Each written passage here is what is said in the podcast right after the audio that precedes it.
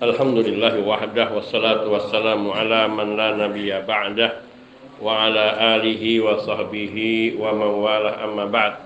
Ikhwani fid din azani Allah wa iyyakum jami'a wa rahimani wa rahimakum.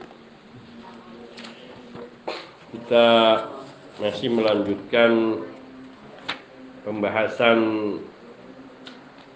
terdahulu yaitu perkara-perkara yang menjadi sumber lahirnya keimanan pada diri seseorang.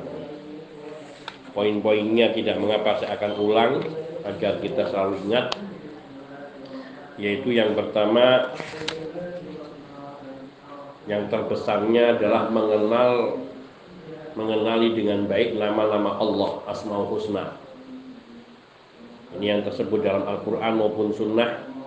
Dan berusaha keras untuk memahami dan menghayati makna dari nama-nama Allah tersebut. Menghayati dan memahami makna-makna dari nama-nama Allah. Apa itu Ar-Rahman, apa itu Ar-Rahim? Tentu memahaminya juga dengan bukan sekedar memahami dengan terjemah apa artinya Ar-Rahman, pengasih penyayang tidak. Namun apa itu penyayang seperti yang diceritakan oleh Allah Al-Quran sehingga kita bisa beribadah kepada Allah dengan lebih baik melalui nama-nama Allah itu. Maksudnya melalui nama Allah ketika kita mengenal Allah sebagai Ar-Rahman, sebagai Ar-Rahim, maka bagaimana sikap kita kepada zat yang begitu penyayang kepada hamba, pengasih kepada hamba, yang selalu memberi kita segala apa yang kita butuhkan, baik dalam keadaan kita taat maupun kadang dalam keadaan kita durhaka kepada Allah. Allah tetap memberi. Dan Allah memberi kesempatan kepada kita untuk meminta maaf, meminta ampun dan Allah Maha Pengampun. Tawwab, Ghafar, Ghafur. Nah, menerima taubat. Dengan mengenali Allah Subhanahu wa taala melalui nama-namanya seperti yang disebutkan di dalam kitab suci dan sunnah Nabi sallallahu alaihi maka kita akan lebih mampu beribadah lebih baik. Karena ketika kita bertakbir, mengagungkan Allah, menyembah Allah, melakukan sholat, maka kita benar-benar merasa menghadap kepada Zat yang Maha Kuasa dengan semua sifat-sifat yang ada pada Allah Subhanahu wa taala. Ini keistimewaan mereka para ulama, mengapa mereka bisa beribadah lebih khusyuk dan mereka menjalankan ketaatan lebih baik karena mereka kenal dengan Allah. Melalui apa? Nama-nama Allah yang husna. Maka sebenarnya banyak sekali PR kita untuk mempelajari agama ini mulainya mestinya adalah dengan usul yang pertama pokok yang pertama prinsip pertama apa? Ma'rifatul ar mengenali Allah sebagai Rabb kita pencipta pengatur penguasa pemberi rezeki kita. Melalui apa melalui ciptaannya Allah perbuatan Allah. Allah berbuat apa kepada hambanya dan apa yang Allah buat. Semuanya langit bumi gunung air tumbuh-tumbuhan semua diperuntukkan bagi manusia. Maka betapa penyayangnya dan pemberinya Allah wahab manan dan banyak lagi. Maka mengenali Allah subhanahu wa ta'ala melalui sifat-sifatnya yang agung dan mulia ini yang akan semakin mendorong kita untuk semakin lebih dekat kepada Allah. Itu makna ta'abud dengan nama-nama Allah yaitu beribadah bersikap kepada Allah sesuai dengan nama-nama Allah. Makanya Allah mengatakan walillahil asma'ul husna fad'uhu biha. Allah memiliki nama-nama yang terindah maka berdoalah kalian kepada Allah dengan nama-nama Allah yang terindah dan memohon kepada Allah agar melimpahkan karunia rezeki kepada kita dengan memanggil namanya ya Razzaq ya Raziq. Ya wasi rezeki wahidat yang maha luas rezekinya maha luas karunianya. Ya wasi al fadli wal karam maha memberi dan maha mulia maha derma dan sebagainya. Ini akan lebih menyentuh kepada kita dengan meyakini Allah itu maha pemberi maha memberi karunia. Lalu kenapa kita ragu untuk memohon kepada Allah? di situ pada setiap kita mengenali Allah dari setiap namanya akan mendorong kita untuk semakin mendekat kepada Allah Subhanahu wa taala itu bertakwa. Yang kedua, mentadaburi Al-Qur'an secara umum. Kalau wajib umum, mentadaburi Al-Qur'an secara umum karena mentadaburi Al-Qur'an itu yaitu merenungi, menghayati makna-maknanya akan senantiasa memberikan pengetahuan tentang ilmu yang ada dalam Al-Quran. Akan memberikan faedah pelajaran-pelajaran yang banyak yang terdapat di dalam Al-Quran. Karena Al-Quran itu menampung semua ilmu. Ilmu masa lalu, ilmu masa sekarang dan ilmu yang akan datang tidak ada satupun yang terlewatkan oleh Al-Quran bagi orang yang mau mentadaburi Al-Quran secara umum sehingga itu akan mendorong dirinya untuk semakin beriman kepada Al-Quran itu sendiri. Ya kita yakin bahwa Al-Quran itu benar-benar bersumber dari Allah dan tidak ada satu kejanggalan dan tidak ada satu ketimpangan maupun satu kekurangan. Sehingga akhirnya apa yang Allah firmankan di dalam kitab suci Al-Quran maka kita akan langsung mengimaninya tanpa kita merasa ragu tentang kebenaran isinya. Ini luar biasanya kalau kita mau mentadaburi Al-Quran. Ya Allah pikir lain lagi. Mengenali Allah dengan nama-nama Allah. Dan juga melalui Al-Quran kita akan mengenal ilmu yang Allah ajarkan kepada kita. Juga yang Allah kenalkan dirinya kepada kita Allah Subhanahu wa taala mengatakan dalam surah Al-Anfal wa idza tuliyat alaihim ayatu zadatuhum imanan. Apabila dibacakan kepada mereka orang-orang yang tulus dalam keimanannya, maka akan menambahkan keimanan bagi mereka. Dan mereka senantiasa bertawakal kepada Allah. Dan banyak Al-Qur'an yang menegaskan mengingatkan kita untuk mentadaburinya afala yatadabbaruna al-Qur'an am ala am Afala yatadabbaruna al-Qur'an walau kana min indi ghairillah lawajadu fi ikhtilafan katsira. Tidakkah mereka merenungi Al-Qur'an, menghayati isi Al-Qur'an?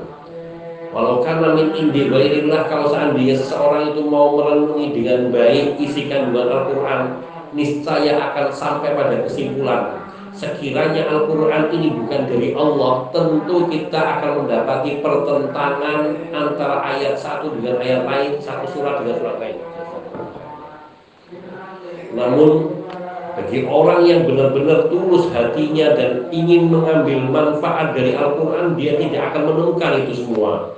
Justru yang dia temukan satu ayat ditafsirkan oleh ayat yang lain di surat yang lain Artinya menguatkan kembali apa yang diajarkan oleh Allah Azza wa Jalla. Banyak sekali. Kemudian yang ketiga mengenal hadis-hadis Nabi Shallallahu Alaihi Wasallam dan apa yang Rasulullah Shallallahu Alaihi Wasallam serukan melalui hadis-hadisnya dari berbagai pengetahuan tentang keimanan, dan amal-amal perbuatan yang menumbuhkan keimanan. Itu semua ada di dalam hadis yang sudah kita lewati banyak sekali hadis-hadis tentang keimanan. Ini hanya sebagian kecil saja. Maka ini maknanya apa? Kita diperintahkan untuk banyak membaca Al-Quran dengan mentadaburi maknanya. Maka harus ada majelis tafsir itu seharusnya. Kemudian ada juga kesempatan untuk membaca hadis sekarang Alhamdulillah para ulama itu telah mengumpulkan hadis sesuai dengan kategorinya. Ada kitab Riyadus Shalihin yang menuliskan hadis-hadis yang sahih dan hasan. Dan sedikit Waalaikumsalam dan sedikit dari hadis-hadis itu yang yang muatannya lemah dan isinya luar biasa kandungan-kandungan ajaran Rasul Shallallahu Alaihi Wasallam begitu tinggi mendalam. Juga kita Bulughul Maram yang meliputi kalau ya Riyadus Solihin kepada keimanan dan dan akhlak adab. Kalau Bulughul Maram meliputi seluruhnya meskipun mungkin lebih tipis dari mulai toharah sampai kepada masalah akidah atau adab dan termasuk kepada akhlak. Itu semua termuat meskipun lebih ringkas ada kitab hadis lainnya lagi. Al-Adabul Mufradnya Imam Bukhari. Ada lagi yang mencakup seluruh bagian seperti Sahih Bukhari seperti yang beliau sahihkan. Dan banyak sekali hadis-hadis yang ditulis oleh para ulama yang isinya itu mengandung pengajaran yang meliputi semua hal ini mempelajari ilmu hadis yang memberikan banyak pengetahuan. Yang ketiga, hingga kita didorong untuk banyak baca hadis. Yang keempat, kita akan masuk ke pembahasan kita di malam hari ini yang insya Allah akan kita uraikan lebih rinci biidznillah ta'ala dengan izin Allah Rabbi zidni ilman warzuqni fahman wa faqqihni fid din wa hikmata wa ta'wil dan di antara cara yang dapat menumbuhkan keimanan seseorang dan jalan-jalan untuk mendapatkan keimanan di antaranya selain yang sudah tiga kita sebutkan. Mengenali Allah, mentadaburi Al-Quran, mempelajari hadis-hadis Nabi, yaitu yang keempat, mengenal Nabi Wasallam sebagai pribadi yang agung dan pribadi yang mulia, mengenali akhlak-akhlak yang ter, yang tinggi pada diri Rasulullah Shallallahu Alaihi Wasallam dan sifat-sifat sempurna pada diri Nabi Shallallahu Alaihi Wasallam. Ini hal yang sangat luar biasa. Kita kalau ingin benar-benar mencintai Rasulullah Sallallahu Alaihi Wasallam bukan sekedar dengan memperbanyak solawat namun kemudian kita mengingkari hadis-hadis beliau pengajaran-pengajaran beliau. Akan tetapi mengenali Rasulullah Sallallahu Alaihi Wasallam dengan baik dari seluruh aspek pribadi yang ada pada beliau bagaimana beliau meyakini kebenaran wahyu yang datang kepada beliau dan bagaimana sikap Rasulullah SAW terhadap ayat-ayat suci Al-Quran yang turun kepada beliau dan bagaimana beliau mengaplikasikan Al-Quran dalam seluruh kehidupannya dan bagaimana akhlak beliau, bagaimana muamalah beliau dengan sesamanya, bagaimana sikap beliau terhadap kedoliman, terhadap kemaksiatan, terhadap ke kedurhakaan, dan bagaimana sikap beliau kepada orang-orang yang belum tahu yang menginginkan ilmu dan bagaimana sikap beliau kepada sahabat-sahabat beliau dan bahkan bagaimana sikap beliau kepada musuh-musuh beliau. Itu merupakan pengajaran yang sempurna.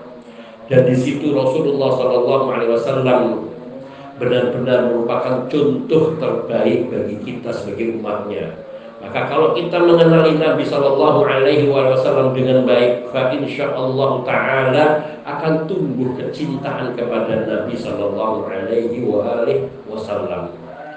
Sehingga kita tidak bosan untuk selalu bersolawat, menyebut setiap kali menyebut atau disebutkan nama beliau di hadapan kita, Shallallahu Alaihi Wasallam.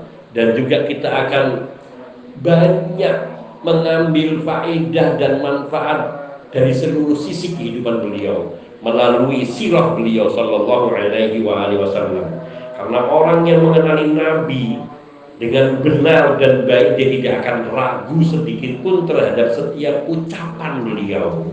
Tidak ada keraguan, bahkan tidak ada satu keraguan sedikit pun pada beliau tentang apa yang beliau lakukan Meskipun kadang di zaman beliau, beliau mengatakan atau melakukan sesuatu yang dipandang sesuatu yang tidak wajar, namun itu sungguhnya ketika kita meyakini beliau adalah Rasul Allah, utusan Allah, maka kita akan mempercayainya tanpa sedikit pun ada keraguan pada diri kita. Allah Taala berfirman dalam surat Al-Mu'minun menyindir orang-orang Arab yang mereka telah mengenal diri Nabi dengan baik dari masa mudanya bahkan dari masa kanak-kanaknya. Yang tidak seorang pun mengetahui suatu celah pada perilaku dan akhlaknya. Namun kemudian ketika beliau dijadi angkat menjadi rasul diutus oleh Allah untuk mengajak kepada penyembahan yang esa kemudian mereka menolaknya dan menuduhnya dengan berbagai macam tuduhan. Pendustalah penyihirlah gilalah penyairlah. Semua tuduhan-tuduhan ditujukan kepada Nabi Shallallahu Alaihi Wasallam. Padahal mereka sejatinya mengenal pribadi Nabi. Allah Taala katakan hal ini di dalam surat Al-Mu'minun di atas yaitu ayat 69 amlam ya'rifu rasulahum fahum lahu mungkinun apakah mereka ini tidak mengenal rasul mereka sendiri? Yakni utusan Allah yang Allah utus kepada mereka. Fahum lahu mungkinun sehingga mereka mengingkari nabi sehingga mereka menolak nabi tidak mau menerima ajakan dan seruannya. Lihat bahasa yang ditunjukkan oleh Allah kepada bangsa Arab Quraisy menunjukkan sikap mereka yang yang menolak Nabi bukan dengan sebab yang yang pantas, bukan sebab yang masuk akal. Karena mereka telah mengenal Rasul Shallallahu Alaihi Wasallam dari sejak kecilnya tumbuh besar di kalangan mereka, mereka semua menyayangi Nabi dan me, me, mempercayai diri Nabi sampai mereka sendiri yang menjuluki Nabi dengan julukan apa? Al-Amin. Itu bukan satu gelar yang yang dibuat-buat. Itu sebagai sebuah kesepakatan di sebuah masyarakat terhadap diri Rasul Shallallahu Alaihi Wasallam. Karena mereka telah melihat bagaimana amanahnya Nabi di dalam mengemban segala sesuatu. Dalam perniagaan, dalam muamalah, dalam pergaulan.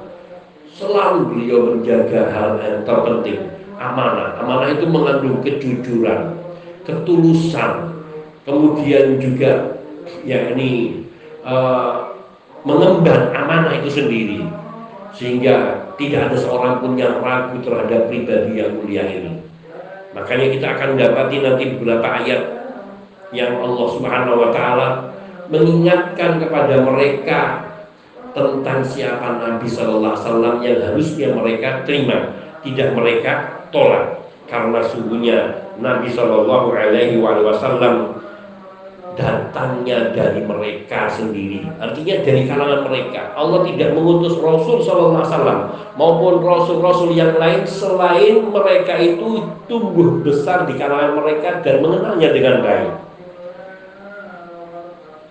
Maka mengenali Nabi SAW akan mendorong seseorang untuk bersegera beriman kepada Nabi SAW dan juga itu bagi orang yang belum beriman. Begitu mengenal Nabi, maka dia akan bersegera beriman kepada Nabi. Dan orang yang sudah beriman, ketika dia mengenali Rasul Shallallahu Alaihi Wasallam siapa beliau dan bagaimana perjuangan beliau, dan bagaimana kehidupan beliau dalam akhlak, perbuatan dan juga dalam akidah dalam beribadah, maka akan semakin bertambah keimanannya kepada Allah dan kepada Rasul Shallallahu Alaihi Wasallam. Sehingga apa yang disabdakan oleh Nabi tidak perlu dilihat siapa yang mengatakannya. Karena ia bersumber dari Rasulullah SAW dan yang kita yakini ketika kita mengenal Nabi. Apa yang bersumber dari Nabi sungguhnya bersumbernya dari Allah Azza wa Jalla. Karena Allah sendiri berfirman wa ma yantiqu 'anil hawa in huwa illa wahyun yuha. Namanya tikwal hawa tidak pernah Nabi Shallallahu Alaihi Wasallam mengatakan satu perkataan karena hawa nafsunya, karena akal pikirannya, karena kecenderungan dirinya, karena kepentingan pribadi beliau tidak. Bahkan celaan Allah kepada diri Nabi Shallallahu Alaihi Wasallam ketika Allah turunkan sebagai Al-Quran sebagai wahyu, beliau sampaikan abasa wa tawalla anja abul a'ma Allah sindir Nabi abasa wa tawalla. Orang yang bermuka masam lalu berpaling kepada seseorang ketika datang kepadanya yang ia adalah orang buta. Allah peringatkan ini pada diri Nabi Shallallahu Alaihi Wasallam. Namun Nabi tidak malu untuk menyampaikan ini dari Allah sekiranya Al-Quran ini buatan manusia, bukan buatan Nabi sendiri, tentu bagian ini tidak akan disebutkan, tidak akan diceritakan celaan Allah kepada diri beliau. Dan ada beberapa ayat yang Nabi diperingatkan oleh Allah ketika Nabi mengharamkan madu karena istri-istrinya tidak menyukai diri beliau meminum madu di satu tempat istri yang lainnya. Maka Allah berfirman, Ya ayuhan Nabi, lima tuharrimu ma ahallallahu lak. Wahai Nabi, mengapa engkau mengharamkan apa yang sudah Allah halalkan untukmu? Tabtagi mardata azwajik hanya karena engkau ingin mencari keriduan istri-istrimu. Allah ingatkan itu dan Nabi sampaikan itu. Juga ancaman Allah Subhanahu wa taala kepada Nabi, sekiranya Nabi berbuat kesyirikan maka Allah akan membuat Nabi rugi. La in asyrakta la yahbatanna 'amaluka wa la takunanna minal khasirin. Seandainya engkau wahai Rasul sallallahu alaihi wasallam, seandainya engkau berbuat syirik, berbuat syirik, melakukan kesyirikan, niscaya seluruh amal solehmu yang kamu lakukan itu akan batal, akan terhapuskan dan engkau pasti akan termasuk ke dalam golongan orang-orang yang rugi. Kalau ini Al-Quran ini bukan dari Allah, tentu Nabi tidak akan mengatakan ini karena ini adalah ancaman terhadap diri beliau. Namun ini pelajaran penting bahwa Nabi tidak mengatakan sesuatu dari hawa nafsunya. In huwa illa wahyun yuha apa yang beliau sampaikan semata-mata adalah wahyu yang bersumber dari Allah yang diberikan kepada beliau sallallahu alaihi wa alihi wasallam. Allah tabaraka wa taala dalam firman-Nya juga menganjurkan kepada kita, mendorong kita untuk mengenali dan merenungi, menghayati dari seluruh sisi kehidupan Rasulullah sallallahu alaihi wasallam yang selalu mengajak umat kepada iman. Pedulinya yang luar biasa. Seluruh sisi hidupnya dari sejak diangkat sebagai rasul sampai akhir hayatnya di detik-detik kehidupannya akhir kehidupannya di dunia masih peduli terhadap kita ummati ummati as-salah as-salah an-nisa itu semua diucapkan karena kepedulian beliau kepada kita sebagai umatnya di akhir-akhir hayatnya, di detik-detik kehidupannya. Karena begitu besar sayangnya beliau kepada umat. Allah Subhanahu wa taala berfirman di dalam surat Sabah ayat 46. Kul katakan wahai Rasul, innama a'idhukum biwahidah sungguhnya aku hanya akan menasehatkan kepada kamu satu saja satu hal saja. Antakumu lillahi matna wa furada. Engkau berdiri mengenal Allah. Tunduk kepada Allah karena Allah mengenal diri Nabi karena Allah yaitu tulus ikhlas mengenal Nabi SAW matna wa furada baik kalian berdua atau kamu sendirian tunggal Tumma tatafakkaru kemudian engkau renungi, engkau telusuri ciri kehidupan Rasul Shallallahu Alaihi Wasallam yang diutus Allah kepada kalian dari umat kalian. Kalian pasti mengetahui, mudah mengenal karena beliau tumbuh besar di kalangan kalian. Siapa yang nggak mengenal Rasul Shallallahu Alaihi Wasallam dari seluruh kaumnya? Yang mereka sepakat Nabi sebelum diangkat menjadi Nabi, mereka sepakat tidak ada yang mengingkari satupun bahwa beliau adalah orang yang al-amin, maka Allah ingatkan, coba jujurlah dengan hatimu. Kau berdiri satu orang atau dua orang, coba kau kenali, kau telusuri kehidupan diri Rasulullah Muhammad sallallahu alaihi wasallam. Ma bisahibikum min Sungguh tidak ada sedikit pun pada sahabat kalian ini tanda-tanda kegilaan pada dirinya. Ma bisahibikum min jinnah. Sahabatmu ini tidak ada penyakit gila. Tidak ada. Kalian coba lihat. Apa yang dia katakan selalu adalah kalimat-kalimat yang indah. Kalimat-kalimat yang mengandung nasihat. Kalimat yang mengajak kepada iman. Yang mengajak kepada surga Allah, ampunan Allah, kebahagiaan dunia dan akhirat. In in huwa illa nadhirul lakum baina yaday adabin syadid. Sungguh Muhammad Sallallahu Alaihi Wasallam dia ini tidak lain hanyalah seorang pemberi peringatan yang diutus kepada kalian untuk memperingatkan kalian semua. Di hadapan yakni baina yadi adabin sebelum nanti datangnya adabun syadid. Ah, siksa yang pedih. Sebelum datangnya siksa yang pedih.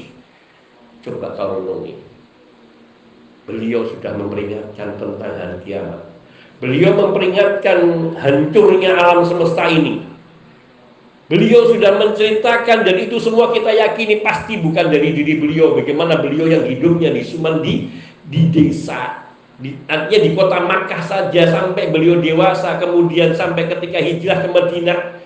Dulu pernah sekali dua kali hanya ke Syam itu pun segera dipulangkan.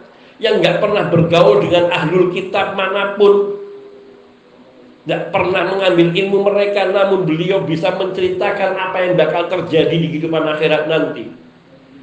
Karena beliau tidak menyampaikan itu dari diri beliau, namun hanya membawa wahyu dari Allah Subhanahu wa taala.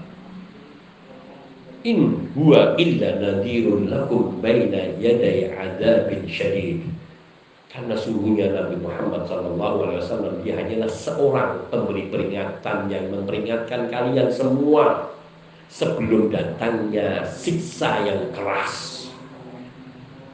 Allah memerintahkan menganjurkan antakumu lillahi matna wa furada thumma tatafakkaru yaitu engkau mencoba mempelajari mengenali diri Muhammad sallallahu alaihi wasallam baik engkau seorang diri maupun berdua Coba renungi, ada nggak kesalahan yang pada diri beliau?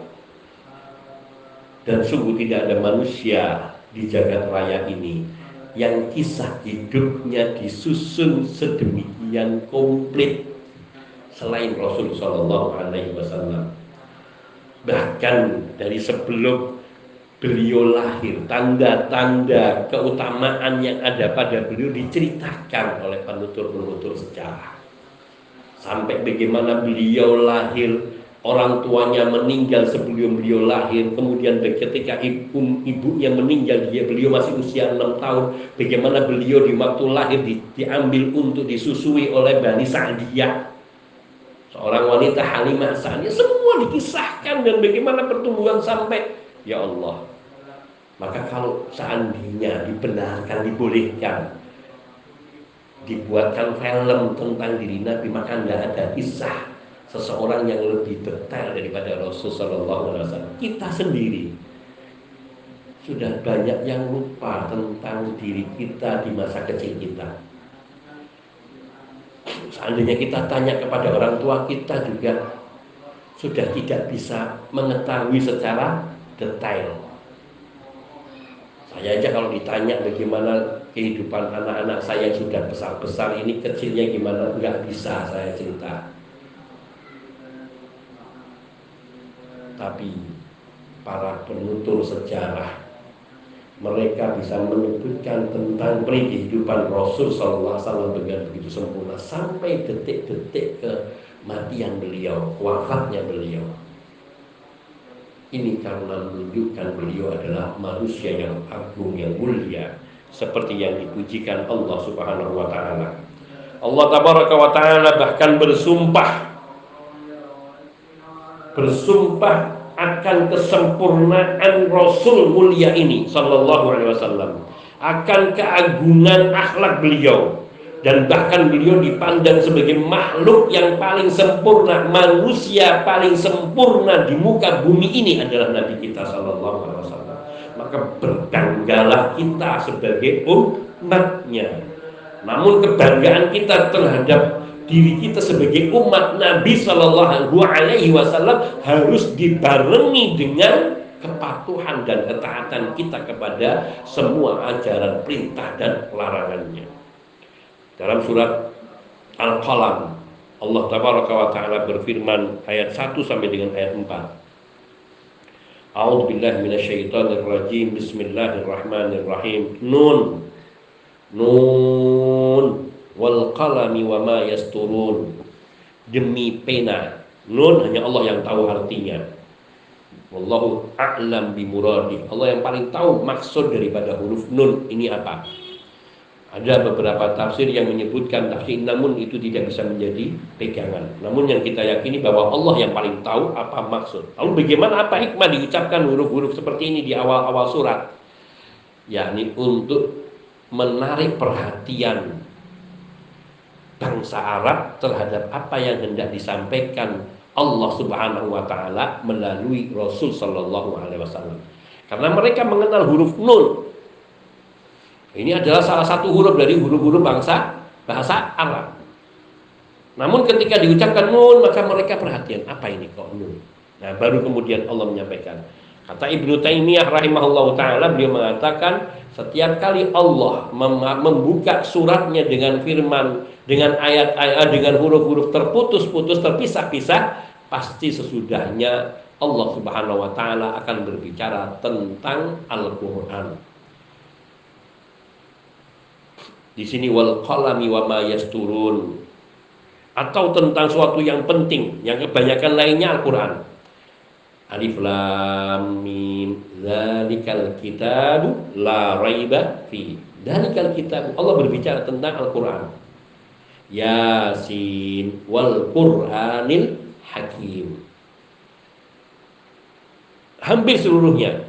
Ada termasuk di sini ketika Allah berbicara tentang Rasul Shallallahu Alaihi Wasallam dan kenikmatan teragung, maka menunjukkan kedudukan Nabi ini betapa agungnya sampai sepadan dengan firman Allah Subhanahu Wa Taala yang Allah turunkan. Allah berfirman, Nun wal qalami wa mayastun. Ini pun mengisyaratkan kepada pena dan yang Allah coretkan pada pena itu. Menunjukkan ilmu. Wal qalami wa mayasturun demi pena dan apa yang ditulis dengan pena dan yang mereka tulis dengan pena ma anta bi ni'mati rabbika bimajnun maka sungguh sekali-kali engkau tidaklah gila terhadap nikmat Rabbmu tidak lalai lengah untuk mensyukuri nikmat Rabbmu Wa inna laka la ajran ghairu mamnun dan sungguhnya engkau akan mendapatkan balasan yang tidak ada henti-hentinya dari Allah atas apa yang engkau lakukan wahai Rasul Muhammad sallallahu alaihi wasallam. Ini Allah berfirman kepada Nabi sallallahu alaihi wasallam. Wa innaka la'ala khuluqin 'adzim dan sungguh engkau benar-benar berada pada akhlak yang agung yang mulia Allah puji Nabi Shallallahu Alaihi Wasallam atas kesempurnaan akhlaknya.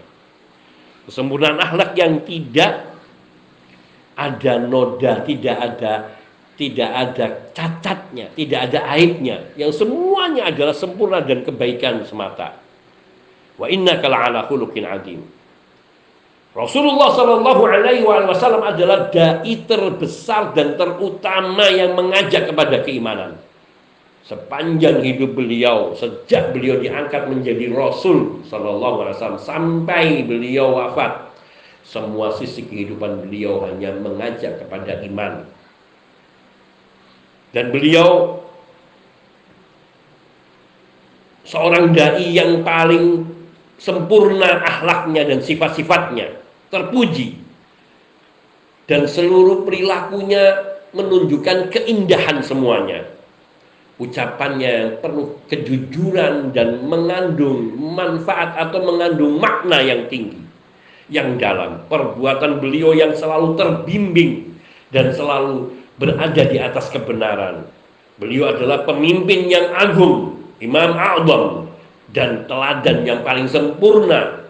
Maka sungguh tidak ada manusia yang lebih patut untuk dijadikan teladan, panutan, contoh dalam kehidupan setiap manusia apalagi umatnya selain Rasul Shallallahu Alaihi Wasallam. Maka mempelajari pribadi beliau mengenali sejarah beliau dari perjalanan hidup beliau yang dari mulai awal beliau lahir bahkan sebelum Nabi lahir itu kita wajib mengenali juga lingkungan ke kondisi kehidupan masyarakat bangsa Arab. Sehingga kita bisa menangkap betapa perjuangan Nabi seorang diri merubah masyarakat yang sudah berada di dalam kebejatan akhlak. Kebejatan akhlak yakni di sini yaitu akhlak kepada Allah Azza wa Jalla mereka menuhankan Tuhan-Tuhan selain Allah. Sampai di kota Makkah di mas di Masjidil Haram di Masjidil Haram terkumpul sejumlah 360 patung berhala yang disembah. Dan itu dihancurkan oleh Nabi di saat Nabi Fathu Mekah mengalah menok menaklukkan kota Makkah dari cengkraman kaum musyrikin. Allah tabaraka wa taala berfirman tentang diri Nabi yang mulia ini di dalam surat Al-Ahzab, "Laqad kana lakum fi Rasulillahi uswatun hasanah." Sungguh benar-benar telah terdapat teladan yang baik pada diri Rasulullah, utusan Allah Azza wa Jalla.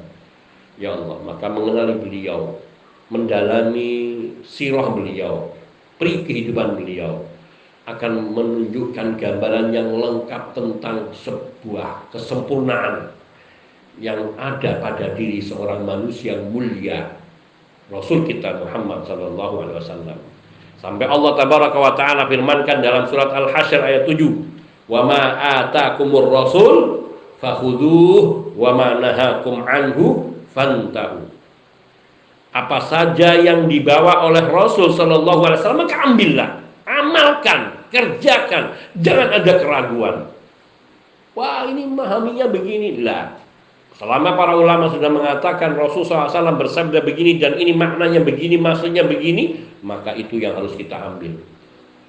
Jangan kita memandang ini kan kita hidupnya lain di zaman Nabi kita berhadapan dengan orang-orang begini dan begitu lah. Nabi pernah hidup di tengah manusia yang lebih tidak beradab daripada manusia mana pun. Yang manusia di mana mereka punya budaya salah satunya adalah menguburkan anak-anak mereka di waktu bayi. Itu menjadi budaya bagi sebagian suku bangsa Arab. Nabi hidup di kalangan manusia yang mereka bangun tidurnya langsung ditemani oleh minuman keras. Perjudian banyak kesesatan kerusakan di masyarakat yang sudah luar biasa. Namun semua itu beliau rubah dalam kurun waktu yang singkat hanya dalam masa 23 tahun. Bahkan beliau merubah wajah bangsa Arab yang dulunya terkucilkan tereliminir dari dunia dan bahkan mereka selalu dimanfaatkan oleh negara-negara besar namun setelah Nabi Shallallahu Alaihi Wasallam merubah pola berpikir dan keimanan mereka mereka menjadi manusia yang bersahaja, manusia yang mulia, manusia yang punya kewibawaan, ditakuti oleh musuh-musuh besar. Negara-negara besar Romawi, Persia takut kepada kaum muslimin. Siapa yang berubah serupa itu dalam waktu kurun 23 tahun saja? Rasulullah SAW seorang diri. Bangsa kita dijajah 350 tahun mengembalikannya lebih berat. Sampai detik ini kita nggak tahu sudah merdeka atau belum.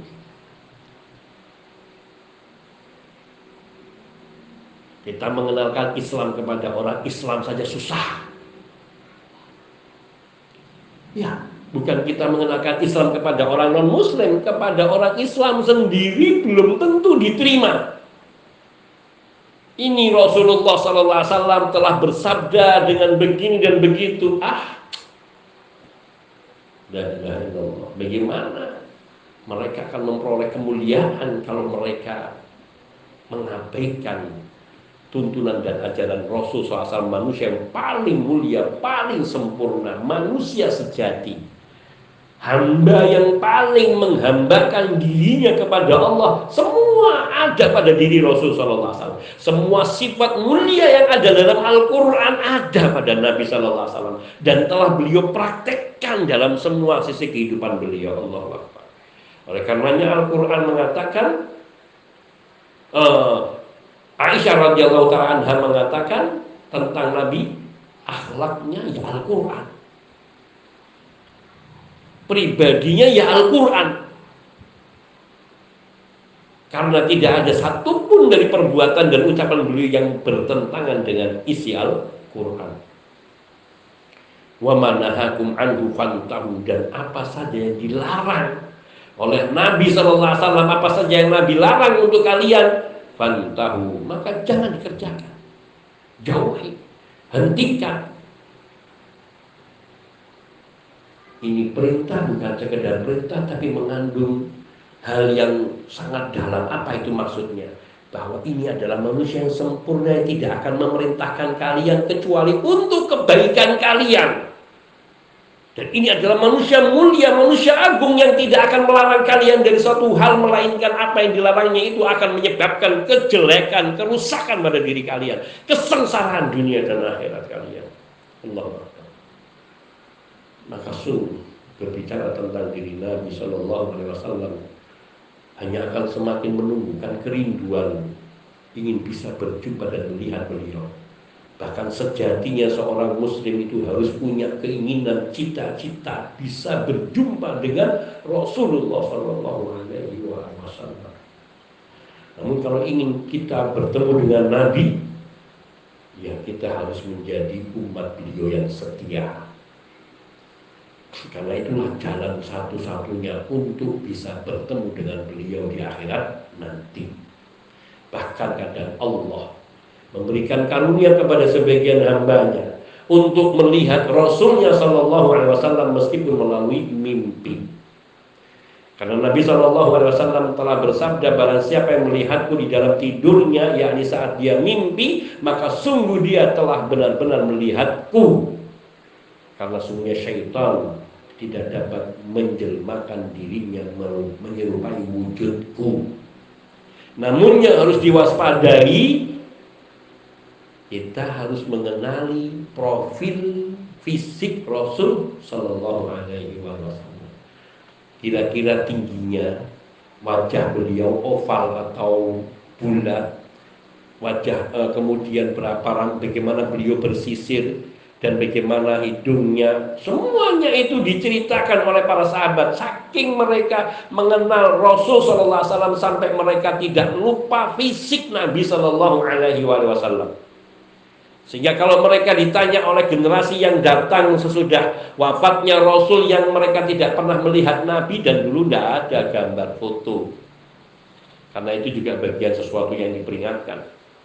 Itu mereka bisa menceritakan rambutnya begini, hidungnya begini, matanya begini, beliau kalau berjalan begini, beliau ini agak mendoyong ke depan dan seterusnya. Ini juga kita wajib mengenali untuk menumbuhkan kecintaan kita kepada Rasulullah Sallallahu Alaihi Wasallam. Imam At-Tirmidzi rahimahullah taala memiliki sebuah kitab namanya Asy-Syama'il Al-Muhammadiyah. Sifat-sifat ya ini sifat-sifat fisik dan sifat-sifat non fisik pada diri Nabi Muhammad Sallallahu Alaihi Wasallam. Dan buku ini sudah diterjemahkan dengan judul Figur Rasul Sallallahu Alaihi Wasallam. Rasulullah Sallallahu Alaihi Wasallam sudah diterjemahkan. Maka di situ bisa kita pelajari, kita baca, kita hayati sampai benar-benar bisa terbayangkan seperti apa Rasulullah SAW sehingga sekiranya kita bertemu dengan Rasulullah SAW dalam mimpi jika diizinkan oleh Allah untuk berjemu dengan beliau dalam mimpi maka kita benar-benar telah menyaksikan beliau di dunia ini namun ada orang yang sering mengaku bermimpi bertemu dengan Rasulullah Sallallahu Alaihi Wasallam. Namun sering kali ceritanya seperti ini, wajahnya bersinar tidak bisa dilihat. Ini jin yang mengelabui.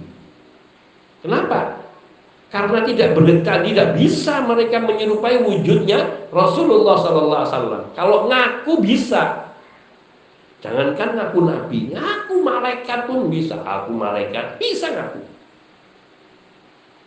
Bahkan Fir'aun pun bisa mengaku dirinya sebagai Tuhan. Karena Rabbukumul Allah, aku Tuhanmu yang, yang paling tinggi. Mengaku bisa, tapi menyerupai dalam wujud Rasul Shallallahu Alaihi Wasallam mustahil. Karena syaitan tidak bisa menyerupai Nabi. Maka kita harus waspada kalau ada orang yang bercerita atau kita sendiri dalam tidur mimpi ada satu orang yang kadang ada lagi yang cerita tapi saya melihat dia mengatakan aku Rasulullah tapi beliau tidak memandang ke saya berpaling dari punggungnya pakai jubah kemudian sorbannya hijau ya gimana kita mengenali itu Rasulullah atau bukan kalau menampakkan wajahnya saja tidak maka ini juga yang perlu waspada. Apalagi kalau sampai dalam mimpi itu yang mengaku nabi ini mengajarkan suatu amalan yang belum pernah beliau ajarkan di masa hidupnya. Maka ini jelas syaitan. Sebab apa wahyu ini telah terputus. Sudah tidak mungkin lagi ada wahyu yang turun. Apalagi sampai mengislamkan orang yang sudah mati. Satu hal yang mustahil Wahyu sudah terputus, sudah nggak akan bersambung lagi. Yang sudah yang sudah ada yaitu Al-Quran dan Sunnah Nabi itu sudah mewakili seluruh kebutuhan kita di dalam ber, dalam dalam kehidupan kita dalam beragama dalam menyembah Allah Subhanahu Wa Taala maka tidak membutuhkan satu pengajaran baru maka ketika Nabi muncul di dalam pada diri seorang menampakkan diri pengakuannya mengakui dirinya adalah Nabi namun kemudian dia memerintahkan untuk membaca ini, mengamalkan ini yang belum pernah beliau ajarkan di masa hidupnya beliau. Maka ini adalah dusta dan itu syaitan dan bukan Rasulullah SAW. Dan itu yang dikatakan para ulama semuanya. Allah Subhanahu wa taala juga telah menceritakan tentang orang-orang yang menggunakan akal sehatnya mereka adalah manusia-manusia pilihan Allah Subhanahu wa taala. Mereka mengatakan yang Allah yang kemudian Allah abadikan di dalam kitab sucinya Al-Qur'an yaitu dalam surat Ali Imran ayat 193 mereka mengucapkan Rabbana innana sami'na munadiyan yunadi lil imani an aminu bi rabbikum fa amanna. Rabbana faghfir lana dhunubana wa kaffir 'anna sayyi'atina wa tawaffana ma'al abrar. Wahai Rabb kami, sesungguhnya kami telah mendengar ada seorang yang menyeru, yang berdakwah Muna, yunadi, munadian. Yunadi yang ia berseru Seorang da'i yang berseru Menyeru, mengajak manusia. Lil iman, untuk beriman. Yang ia mengatakan Aminu birabbikum Berimanlah kalian kepada Tuhan kalian.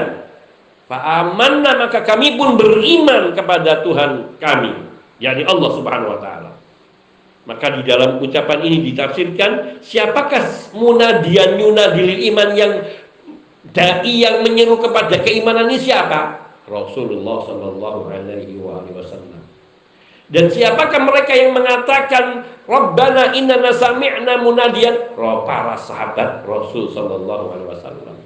Mereka dalam doanya mengatakan, Ya Allah sesungguhnya kami telah mendengar ada seseorang yang berdakwah, yang menyeru kepada kami agar kami beriman kepada Rabb kami, maka kami pun beriman. Ini para sahabat. Dan yang mengajak seperti ini siapa? Rasulullah Sallallahu Alaihi Wasallam. Beliau mengajak umat kepada keimanan tidak dengan lisan saja, di samping lisan dengan akhlaknya, dengan perilakunya, dan pengamalan beliau di dalam beribadah. Dan seluruh keadaan beliau merupakan contoh teladan dan pelajaran bagi umatnya. Oleh karenanya tidak ada yang lebih bisa memahami Al-Quran dan Sunnah melebihi para sahabat. Karena mereka menyaksikan bagaimana Nabi mengajak mereka kepada kebaikan dan kebenaran. Karena mereka menyaksikan Allah menurunkan ayat-ayat sucinya, wahyunya kepada Nabi Shallallahu Alaihi Wasallam. Bahkan mereka menyaksikan bagaimana mereka Jibril mengajarkan kepada mereka dengan bertanya kepada Nabi Shallallahu Alaihi Wasallam tentang iman, Islam dan ihsan. Ini semua membuktikan kesempurnaan pribadi Rasul Shallallahu Alaihi Wasallam dan para sahabat sebagai penerus dakwah Nabi. Karena mereka tidak mengetahui manusia yang paling patut dijadikan sandaran teladan selain Nabi. Maka mereka berdoa di dalam doanya tadi yang seperti disebutkan di sini. Maka ketika mereka mengatakan fa'amanna maka kami pun beriman keimanan yang tidak sedikit pun tercampuri dengan suatu keraguan pada diri Nabi Sallallahu Alaihi Wasallam. Mereka yakin kalau Nabi mengatakan sesuatu yang sifatnya umum maka mereka bertanya ya Rasulullah, apakah yang engkau katakan ini adalah pendapatmu sendiri atau ini adalah wahyu dari Allah? Yaitu ketika membuat strategi perang misalnya maka Nabi Shallallahu Alaihi Wasallam mengatakan, tidak ini dari saya sendiri, bukan dari Allah. Ini pendapat saya. Maka para sahabat baru mereka berani mengatakan, ya Rasulullah, bagaimana kalau begini? Artinya berdasarkan pengalaman ini seperti ini. Nabi menerima. Oh ya, sudah. Kalau itu bagus, disepakati, diterima. Namun kalau para sahabat menanyakan ya Rasulullah ini dari engkau sendiri atau dari wahyu ini dari Allah maka mereka sami'na wa ata'na kami mendengar dan kami patuh dan apa yang disampaikan oleh Nabi Shallallahu Alaihi Wasallam dalam hadis-hadis semua yang sudah kita pelajari semuanya mengisyaratkan beliau mendapatkannya dari Allah Subhanahu Wa Taala hanya sedikit yang itu dari dari diri beliau dan itu pun sudah dijelaskan bagaimana sikap para sahabat dan ada kisahnya riwayatnya detail. Namun sayangnya kebanyakan manusia mereka lebih percaya kepada apa yang mereka lihat di kehidupan sekelilingnya daripada apa yang bersumber dari Rasulullah Sallallahu Alaihi Wasallam. Kenapa? Karena manusia terlalu banyak pertimbangan, pertimbangan kepada kehidupan dunia, pertimbangan kepada fulan nanti gimana nanti gimana. Sementara para sahabat radhiyallahu taala mereka hanya pedulinya yakni apa yang dicintai Rasulullah itulah yang mereka cintai. Sampai ada seorang anak pemuda yang datang kepada Nabi yang mengatakan ya Rasulullah aku mencintaimu dan aku mentaatimu. Apakah kau akan menuruti semua yang katakan? Tentu ya Rasulullah. Baik sekarang aku perintahkan kau bunuh ayahmu. Baik ya Rasulullah. Dia langsung menguruskan pedangnya dan hendak mendatangi ayahnya. Kata Nabi sini sini sini wahai anak Aku hanya menguji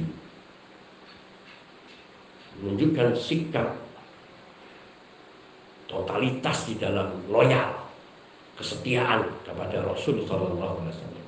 Maka sungguh manusia-manusia seperti ini yang mereka kelak akan mendampingi nabinya di surga, bertetangga dengan Rasul Sallallahu Alaihi Wasallam di surga Allah. Sedangkan kita, ya Allah, masih banyak PR yang belum kita kerjakan. Hal-hal yang patut kita telusuri dalam kehidupan kita agar kita tidak terjatuh. Agar kita bisa memiliki harapan untuk bisa tinggal bersama Nabi atau bertetangga dengan Nabi Shallallahu Alaihi Wasallam bisa saling berkunjung dengan beliau ya Allah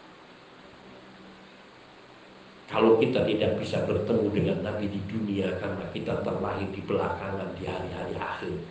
Setelah wafatnya jauh setelah wafatnya beliau.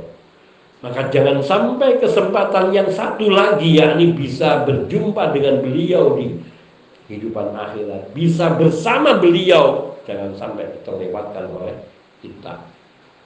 Belum lagi kita bicara tentang kasih sayang beliau. Sungguh insya Allah bila memungkinkan nanti di waktu depan kita akan bicara tentang kasih sayang Rasul Shallallahu Alaihi Wasallam kepada umatnya. Bagaimana tidak beliau sepanjang malam berdoa kepada Allah, memohon kepada Allah sampai menangis bukan untuk kepentingan diri beliau, bukan untuk keselamatan keluarga beliau saja, bukan untuk kepentingan orang-orang terdekat beliau atau sahabat-sahabat beliau namun beliau berdoa untuk seluruh umatnya yang hidup di masa beliau maupun yang nanti akan hidup setelah beliau wafat.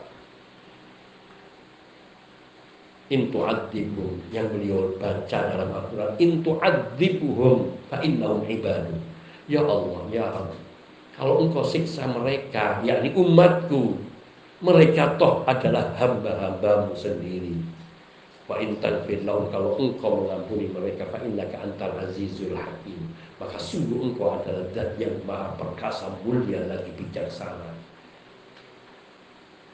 Apa maknanya ayat ini, doa ini?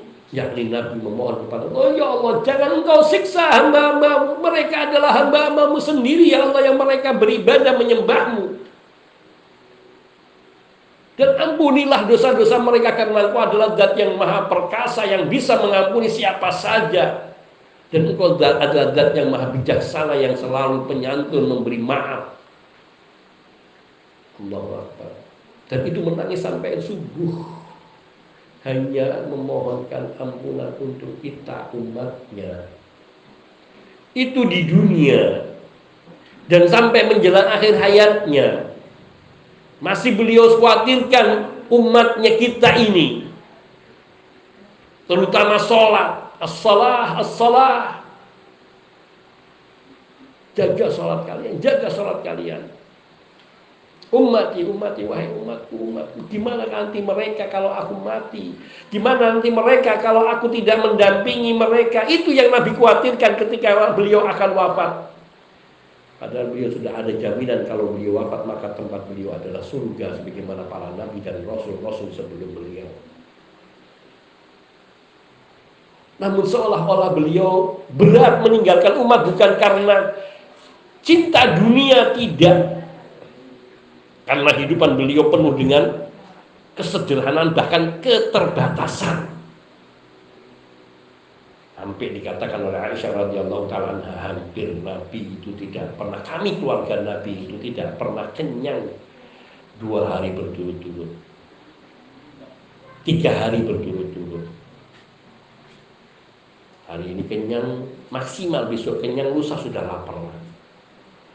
Bahkan dikatakan kami tidak pernah kenyang dua kali dalam sehari. Maknanya kalau sudah kenyang pagi ya siang malamnya jadi lapar. Atau kenyangnya di malam hanya saja, atau di siang saja, atau kadang satu hari, dua hari tidak makan kecuali dari roti gandum yang sudah kering, yang keras dengan tambahan air putih. Ya Allah, kehidupan seperti ini tentu tidak tidak apa namanya itu yang itu yang melekat pada diri. Maka ketika Nabi mengkhawatirkan umatnya berat rasanya meninggalkan umat bukan karena meninggalkan dunia ini, karena beliau tidak punya apa-apa di dunia ini.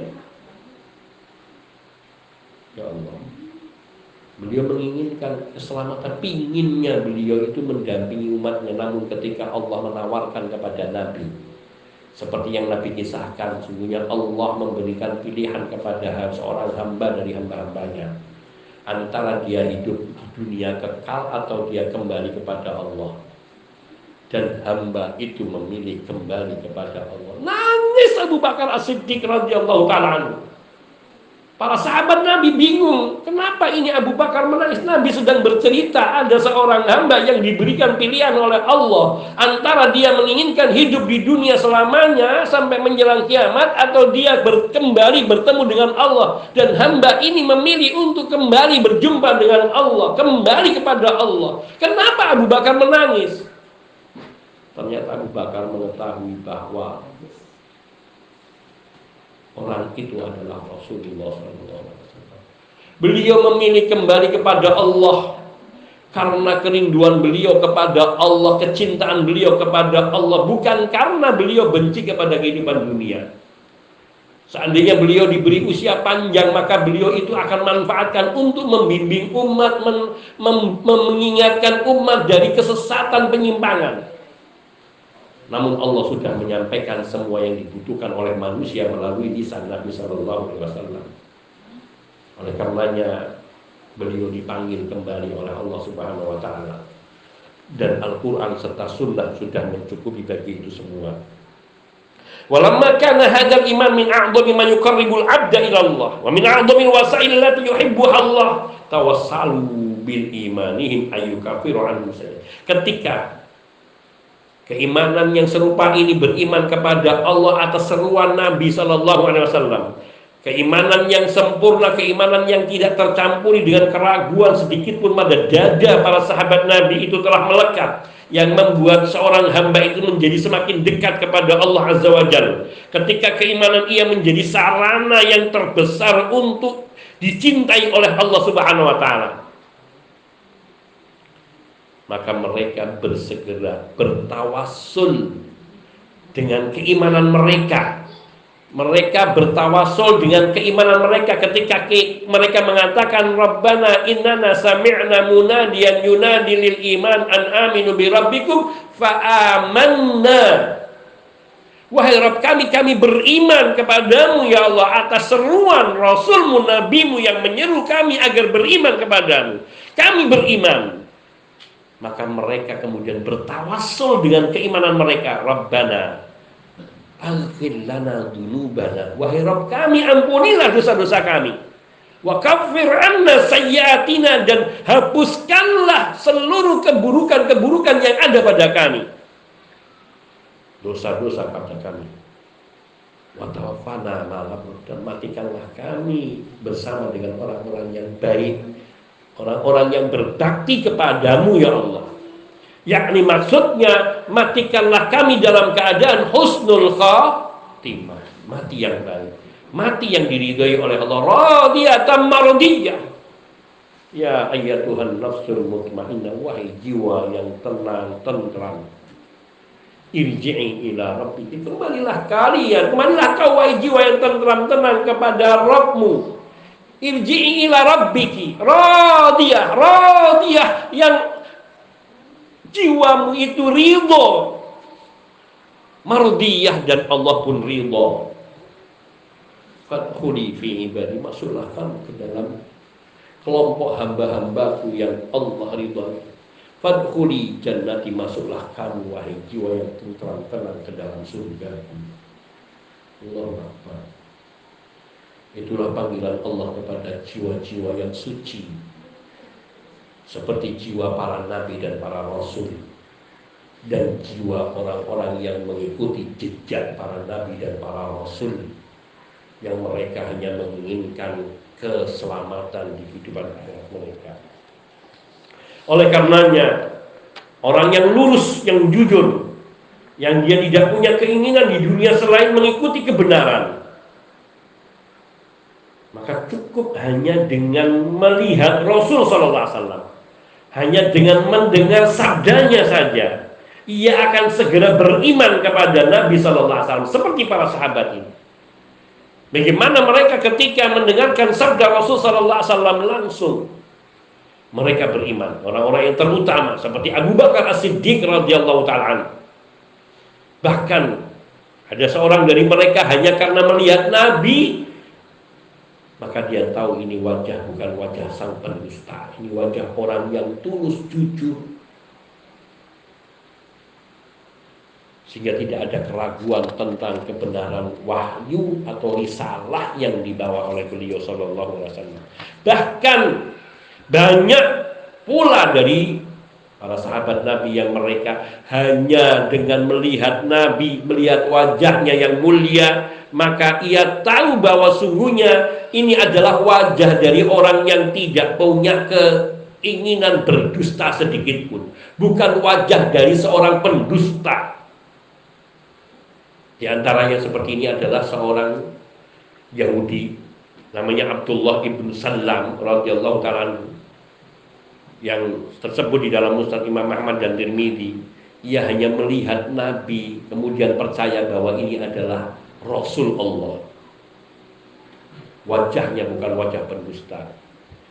Pernah dikatakan kepada sebagian mereka mengapa engkau langsung beriman kepada Muhammad SAW padahal engkau belum mengetahui apa yang diajarkan apa yang dia sampaikan? Maka ia menjawab ma amara bi syai'in. Faqala aklu laitahu anhu. Tidaklah ia merintahkan sesuatu perkara melainkan akal langsung akan mengatakan duhai sekiranya dia melarang yang itu. Walanaha an syai'in dan tidaklah ia melarang sesuatu maka niscaya akal itu akan mengatakan laitahu amarabihi niscaya ia akan merintah. Jadi akan bertentangan kadang-kadang apa yang disampaikan Nabi bertentangan dengan akal pikiran. Namun dengan melihat pribadi, melihat wajah Nabi, mengatakan ini orang yang tidak mungkin berdusta.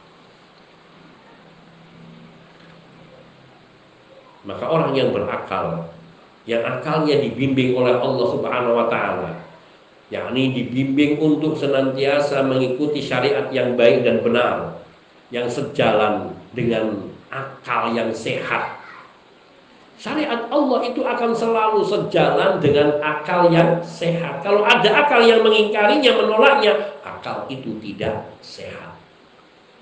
Akal itu yang menentang. Maka akal yang sehat begitu disampaikan apa yang dari Rasul Sallallahu Alaihi Wasallam langsung akan beriman kepada Nabi.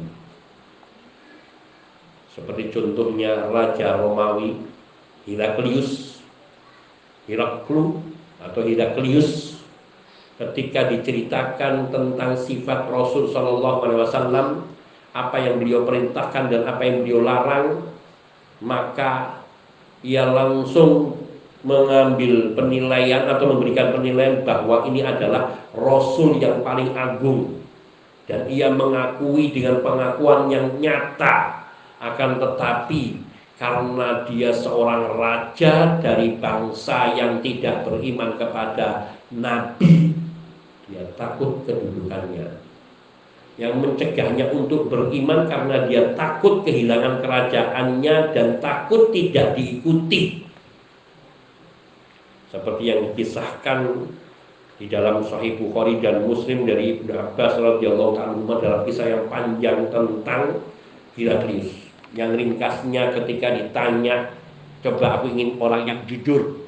Dan kemudian di belakangnya ada orang-orang yang bersaksi kata kalau dia mengatakan hal yang benar maka katakan dia mengatakan benar. Kalau dia mengatakan dia ini mengatakan yang batil dusta maka katakan dia dusta biar saya hukum Abu Sufyan saat itu yang ditunjuk untuk menjawab.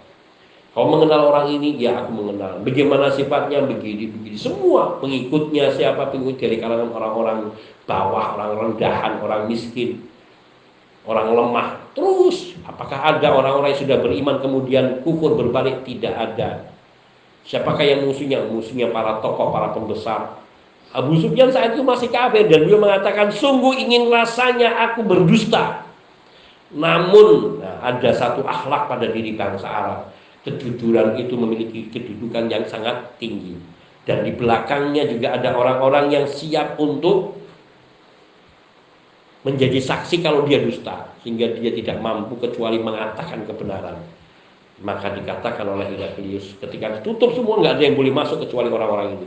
Sungguh ini no, nabi yang agung yang dinanti-nanti. Namun beliau bingung kalau seandainya beliau beriman, bagaimana dengan hulu balang pengikutnya? Sehingga akhirnya dikumpulkan hulu balangnya penasehat-penasehat raja disuruh menutupi semua pintu-pintu kerajaan ditanya sekiranya seandainya aku beriman kepada Muhammad apa yang terjadi? Wah mereka sudah geger mau lari, tidak, tidak, tidak dikumpulkan lagi. Karena mereka kalau keluar akan menghabarkan kepada rakyat bahwa raja telah berpindah agama, maka dikumpulkan sini sini. Saya hanya menguji kalian sejauh mana kesetiaan kalian kepada aku. Karena takut. Dan ini banyak pula dan apa akibatnya menimpa pada Heraklius dia mati di dalam kekafiran karena dia memberatkan kedudukannya, jabatannya, kerajaannya. Dan itu telah terjadi Demikian pula di zaman ini banyak orang-orang yang dia memberatkan kedudukan kerajaan, kekuasaan, jabatan, dia riba mengabaikan ajaran agama. Ini ujian berat, bukan mudah. Apalagi kalau orang itu sudah menjabat kedudukan yang tinggi, kemudian baru mengetahui kebenaran. Kadang-kadang berat, Misal dia dulunya orang yang sesat, kemudian diikuti orang-orang banyak. Setelah itu dia mengetahui bahwa ini semua sesat, yang benar yang begini. Tapi kalau saya taubat ini, wah, orang-orang akan mencaci saya, memusuhi saya, mencela saya. Ya sudahlah, mudah-mudahan Allah mengampuni. Ini keliru. Dan itu yang terjadi pada Heraklius. Naudzubillah. Padahal dia mengakui bahwa Nabi Muhammad SAW adalah utusan Allah yang sebenarnya dan yang menghalangi dia untuk beriman kepada Nabi hanya karena kedudukannya, jabatannya, takut ditinggalkan umat. Ini saja dulu. Kita akan lanjutkan pembahasan itu pada pertemuan berikutnya. Insya Allah Taala intisarinya bahwa orang yang ia cerdas menggunakan akal sehatnya dia akan melihat bahwa larang bahwa yang menjadi penghalang iman itu di antaranya adalah yaitu keangkuhan diri, kesombongan diri, kemudian rasa takut kehilangan umat, rasa takut kehilangan kerajaan pengaruh, dan kemudian subuhat-subuhat serta syahwat yang rendah, syahwat yang mendorong mengajak kepada kerendahan. Dan dia tidak punya pilihan selain bertentangan dengan kebenaran yang hakiki yang sungguhnya mendatangkan manfaat dan akan melahirkan kebahagiaan dunia dan akhiratnya. Sebab yang besar inilah yang menyebabkan mereka menolak kebenaran. Namun sebab yang tertinggi orang-orang yang memperhatikan Al-Quran, yang menghafal Al-Quran, mempelajari Al-Quran, namun dan juga memperhatikan hadis-hadis Nabi ini merupakan keimanan dan keyakinan yang paling besar sebab yang paling besar untuk mendatangkan keimanan dan keyakinan jadi yang bisa mendatangkan keimanan keyakinan yang terbesar yaitu memperhatikan Al-Quran menghafalnya sebisa kita tapi lebih dari itu mempelajari isi kandungan Al-Quran. Kemudian mempelajari hadis-hadis Rasul SAW yang sahih. Karena dari dua sumber ini kita akan mengenal Allah dan mengenal Nabi Shallallahu Alaihi Wasallam. Dan akan menumbuhkan keyakinan yang kuat dan akan melahirkan amal soleh pada umumnya. Insya Allah kita akan lanjutkan pada sebab yang kelima nanti biidnillah ta'ala yaitu perenungan terhadap ciptaan Allah yang ada di alam semesta ini. Ada Allah tabaraka wa ta'ala a'lam wa ahkam. Ini saja barangkali ada pertanyaan. Wassalamualaikum warahmatullahi wabarakatuh. Muhammadin wa alihi.